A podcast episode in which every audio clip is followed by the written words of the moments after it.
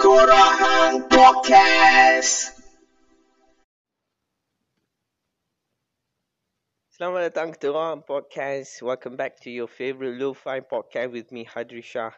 And this is kisah seorang ustaz yang suka bertanya, dah semayang ke belum?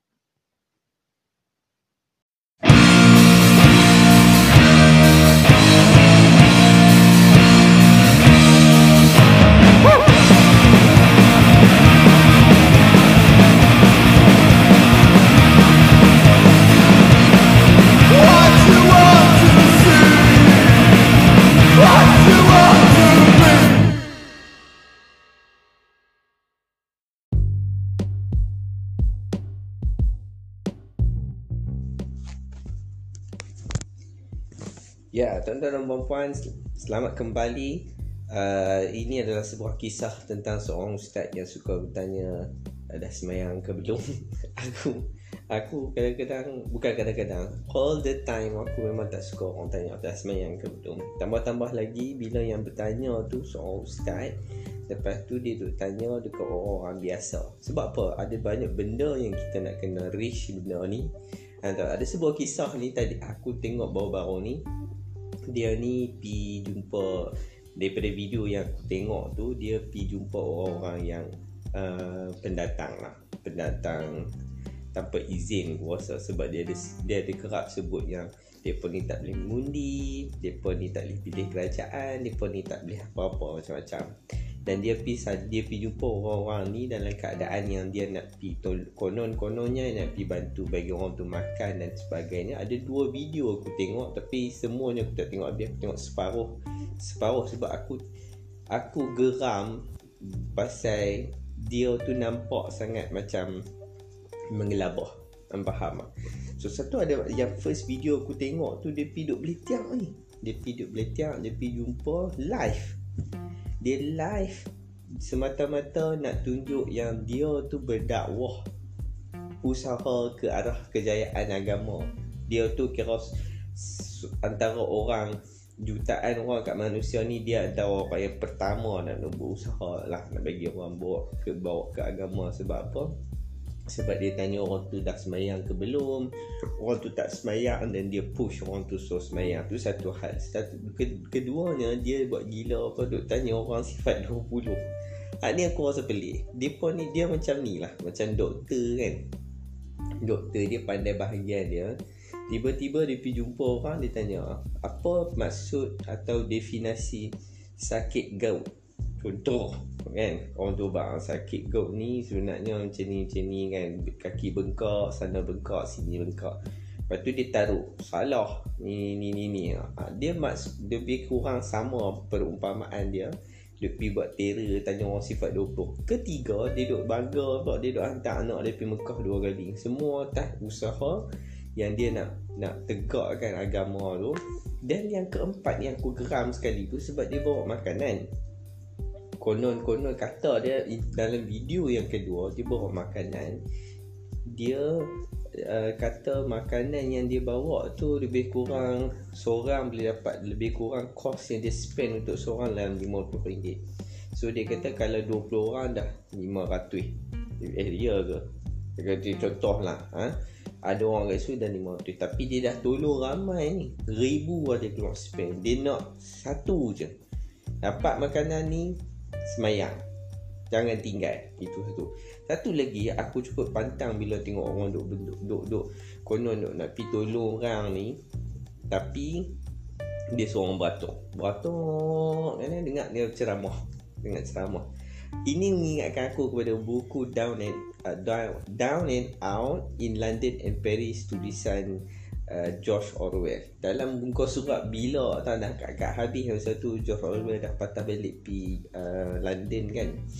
Dia duduk bersama-sama dengan banyak homeless. Dan homeless homeless ni ada satu ketika depa di dia depa masuk church untuk dapat sedikit makanan. Bukan makanan sedap sangat pun. Yang aku rasa dengar uh, George Orwell tulis ni bukan makanan sedap-sedap yang depa makan.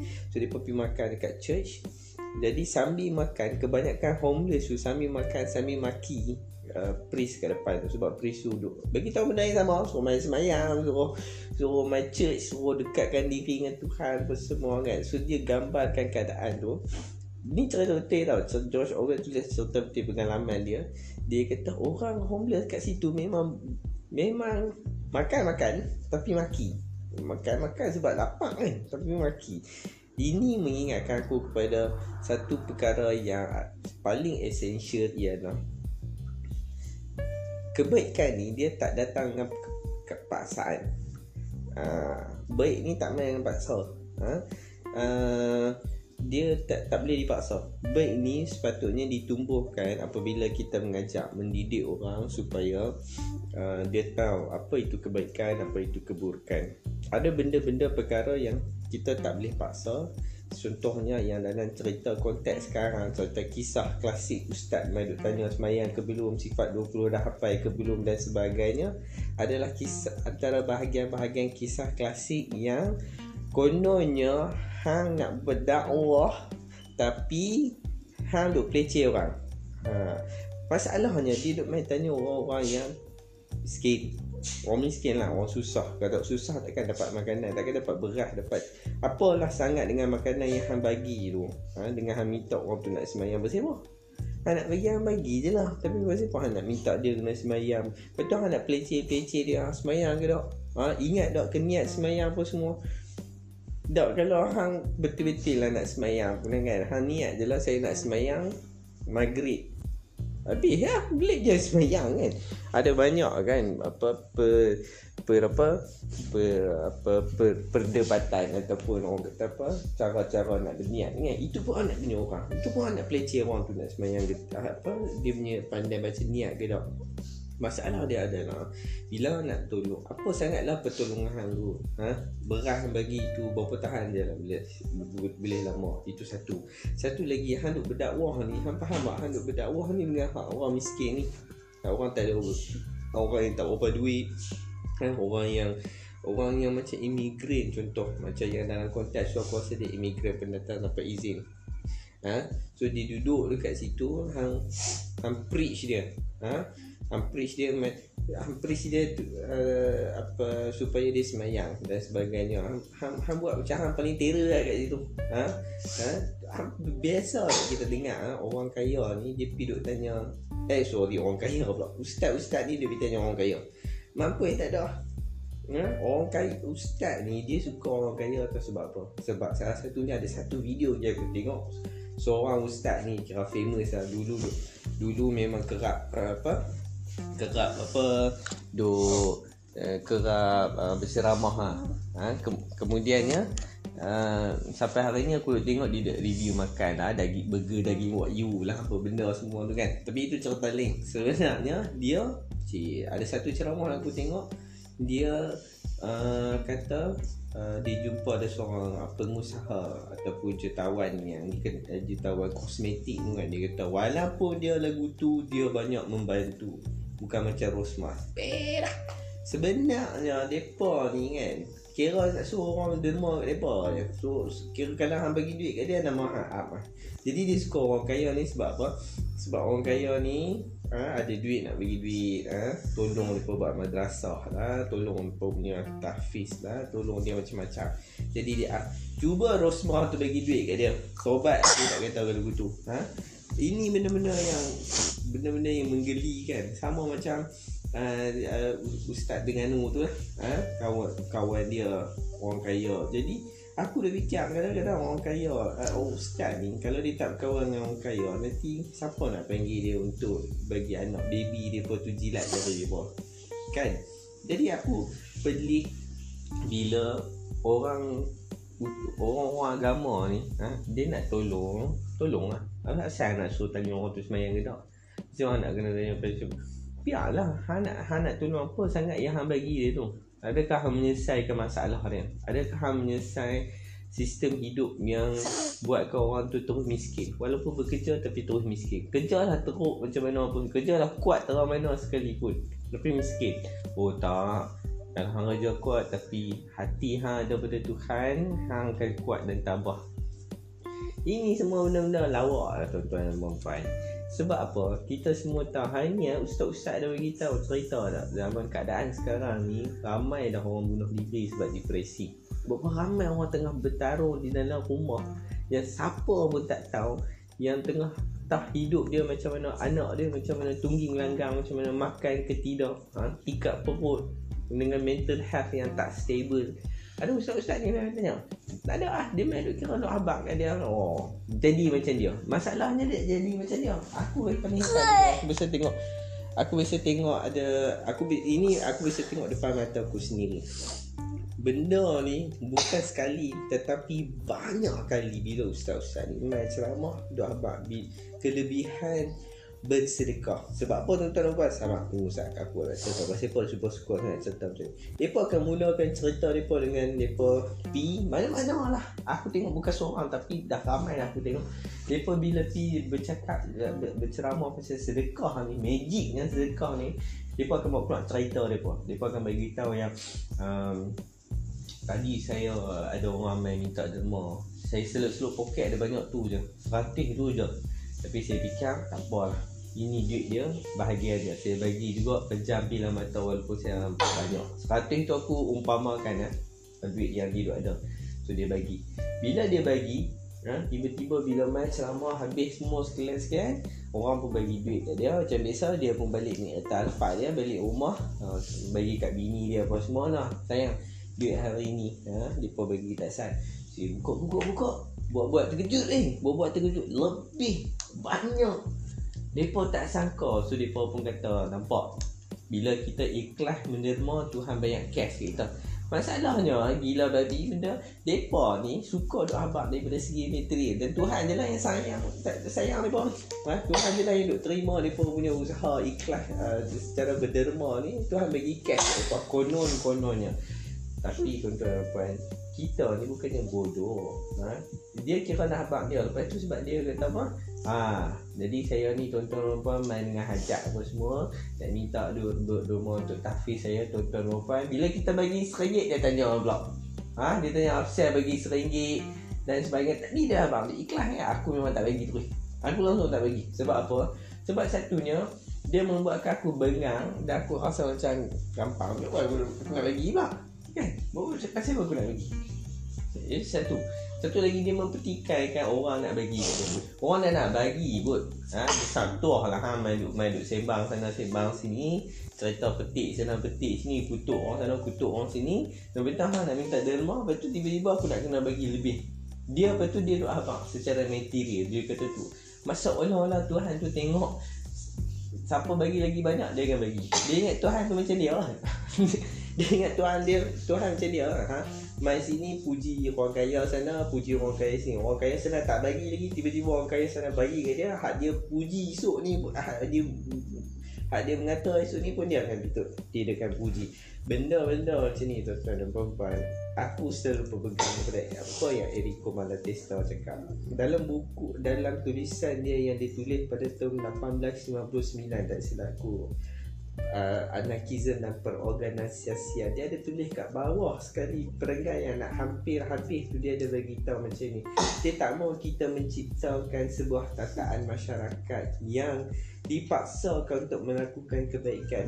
Dia kita sepatutnya tahu yang bahawa masyarakat baru yang egaliter yang merdeka yang bebas ha, yang menghormati orang bertumbuh disebabkan mereka belajar dididik sendiri bahawasanya kebaikan itu tidak main daripada keterpaksaan. Dan aku rasa orang ustaz-ustaz ni bukanlah dia tak tahu sebenarnya. Aku tak tahu dia tak tahu ataupun dia bangga mengaji jauh-jauh sampai ke negara Arab tapi balik jadi bangga. Aku tak faham itu. Bukankah Nabi sendiri pun cakap macam tu? Aku bukan nak preach pasal cerita Nabi dan sebagainya Tapi Kita ni kan dalam hidup kita ni apa sangat lah hang tu nak dia dia macam tunjuk yang dia tu eksklusif lah yang dia tolong tu dia eksklusif dia ada superiority atas status dia sebagai seorang pendakwah yang menggerakkan usaha-usaha kononnya usaha-usaha agama ni ha? dia tapi walhal dia tunjuk yang diri dia tu sebenarnya eksklusif ha? Dia rasa dia paling best sekali dalam dunia. Dia rasa dia paling lepas Nabi dia lah. Ha? orang yang nombor dua ketiga ke sepuluh ke yang akan masuk syurga selepas ni. Dia tak pernah fikir yang dia bantu bagi beras pun semua. Bukan selesai pun masalah orang tu selesai ke hang boleh bagi yang ini beras. Ha? tapi orang hang boleh bagi dia ikan hang boleh bagi dia apa terung ke bendi ke apa semua. Tapi adakah dia selesai? Jadi kita ni kalau kita tengok balik kita tolong. Bukan kita tolong orang sebenarnya ha? kita sebenarnya pi duduk sana duduk bagi orang tolong tu kita nak didik diri tu supaya apa yang kita ada hari ni kita didik orang tu pun berhak. Kalau dia berhak kat atas beras sekalipun hang bagi beras dia pecah-pecah hang makan kat rumah pun tak makan beras pecah. Jadi hang tak payahlah mendadik dada yang hang tu yang paling simple sekali. Ataupun hang pergi bagi beras seorang dah hang spend RM50 dengan duit hang banyak gila lebih orang nak hantar. Bila hampir kuliah nak bagi hantar macam cambuk kereta besar hang tidur sedap. Tapi tu hang main tidur timbang orang-orang dah semayang tu belum kan? Ini memang berat membara orang. Aku memang membara tengok benda macam ni. Sebab tak tak ni tak valid hang tak mau tolong tak mau tolong sudah. Kan? Hang tak mau tolong sudah. Sebab hang punya tolong tu pun menyakit hati orang kan? Menyakit hati orang hang memalukan orang. Hang live word. Hang live masa hang duk preach orang tu hang live ha? berapa ramai orang duk tengok. Jadi berapa ramai orang yang duk setuju Tu ya sebab orang duk kata tu orang miskin ni lagi orang Tuhan lagi benci kalau tak semayang kat dia. Mana tahu? Mana tahu masalahnya? Rupa hang rupa duduk duduk tepi Tuhan ni. Kan? Orang kaya cik hang puji kan. Orang kaya hang puji kan. Orang duk bagi duit kan hang puji bagus ni walaupun kelolo ke apa tapi bagi duit, tolong bantu apa semua. Nah. Don't talk that thing to me lah aku rasa is a, certainly is a is a pathetic tau bila kita hanya tengok orang-orang macam tu cakap macam ni jadi aku pun rasa macam sudah ha? kalau hang sebenarnya hang tak bantu apa pun sebenarnya kalau kita tahu lah ha? aturan hidup hari ini bila dulu sebelum COVID-19 mai kita duk bila orang cakap sebenarnya ini tak adil itu tak adil kita tak nampak dan bila apabila covid-19 nampak mai kita nampak betapa pincangnya sistem hari ini dan apa yang hang tolong tu sebenarnya bagus bukan aku tak kata ustaz tu bagus eh. aku kata siapa yang kita antara kita yang keluar duit ha? membantu keluar jumpa masyarakat yang tak cukup duit ataupun tak bayar tak boleh bayar. Sewa rumah ha? tak boleh makan dan sebagainya. Kita bantu tu dah cukup bagus. Tapi tak payahlah kita duk tunjuk kita tu punya bagus. Semayang ke tidak ha? pandai sifat 20 tidak pandai sifat 20 kalau jadi bangga kita nak bawa tak tak nak puan betul tak? Ha? benda basic kot. Ha? tolong orang. Ui, tiba-tiba jadi bergema. Benda basic sebenarnya. Uh, sebenarnya benda tu adalah hampir tolong orang. Jangan orang rasa hang tu lah dia giver. Ha, itu itu perangai kerajaan sebenarnya. Kerajaan suruh memang dia bagi bantuan dia abang dia ni macam ni macam ni. Ha? ataupun pas bagi beras ada gambar untuk gua jadi awang apa semua tu pelekat gambar tu. Itu adalah promosi promosi murahan. Bila kita bagi something ni Kita sebenarnya mendidik diri kita Kita bukan siapa-siapa pun Hang lebih sikit je Hang bagi Kalau hang bagi kalau hang bagi apa yang ada baju apa semua tu hang tak payah duk bangga lah hang yang. Masalah orang sekarang bila nak bagi satu dia nak abang dia aktivis. Satu aku geli aku biasa aku biasa join dulu uh, satu grup masa mula-mula sebelum aku jadi bubuk aku bubuk, uh, uh, uh, aku dengan kawan-kawan aku buat bubuk bojuis tu aku nak join satu grup tu. Grup tu dia siap baju baju bagi bagi baju tu nama tu dia aktivis pun aku rasa macam nak tergelak apa ah pasal apa tiba-tiba orang dia nak abang yang dia aktivis tu. Why? Kenapa? Malu, malu kot weh. Hang macam faham ah. Hang macam hang tak tahu aku nak kata macam mana. Pasal apa hang nak bangga yang hang aktivis hang saya aktivis. Bukan aktivis ni orang bagi tahu dia. Oh dia tu aktivis. Faham tak? Macam contoh hang buat apa-apa kerja aktiviti semua kan. Orang kata uh, Ha, si Polan tu aktivis sebenarnya dia duk usahakan benda tu. Hang tak ada abang kan saya aktivis. Hang aktivis tu satu pekerjaan lah. Satu, satu pekerjaan bulanan yang dapat duit tiap bulan lah. Saya aktivis. Ha, pangkat saya SA1. aktivis paling tinggi sekali dadah kan jadi satu benda kita ni kena didik diri kita aku dulu ada satu perangai juga. Aku ingat dulu sama mula-mula sekali aku duk rasa macam oh, aku kena bagi aku kena orang kenal aku dan sebagainya. Tapi bila lama kelamaan aku tengok orang yang lebih buat kerja tu aku aku terasa macam sebenarnya kita tak perlu pun. Ya memang at the same time aku percaya yang kita kena abang yang kita buat benda ni supaya kita bagi tahu yang supaya aktiviti kita itu boleh berlangsung dengan lebih banyak lagi involvement orang. Contoh kita perlukan volunteer volunteer ataupun kita perlu dengan lebih dana dan sebagainya. Tapi itu tak bermakna itu tak bermakna hal itu lebih hal lebih tahu apa yang apa yang bagus atau tidak kepada orang yang beri bantuan tu Uh, semalam aku ada tengok video uh, uh, Pakcik Amran uh, Arwah Pakcik Amran Seorang homeless yang Memang famous lah. Uh, Kalau orang tanya Orang tanya Pakcik Amran ni Kebanyakan NGO kenal lah. Tapi orang bawa dia interview lah Pakcik Amran ni biasa pernah sekali cakap kat aku Dia kata ada satu benda yang dia kata kat aku macam ni. Tak payahlah bawa makanan berat-berat tengah malam ni. Uh, Syah dia Syah ada dia punya tak ingat lah dia kata tak payah bawa Boleh pakcik suggest something Bawa bubur Kami orang kampung Kami suka makan bubur Kalau apa bawa makan bubur Bawa nasi pun semua ni Bagus. Tapi dah tengah malam Satu. Satu lagi bila dah tengah malam Makan berat Esok orang-orang homeless ni Mereka rumah tak ada. Jadi Mereka nak buang air besar Nak berak tu susah. Faham tak?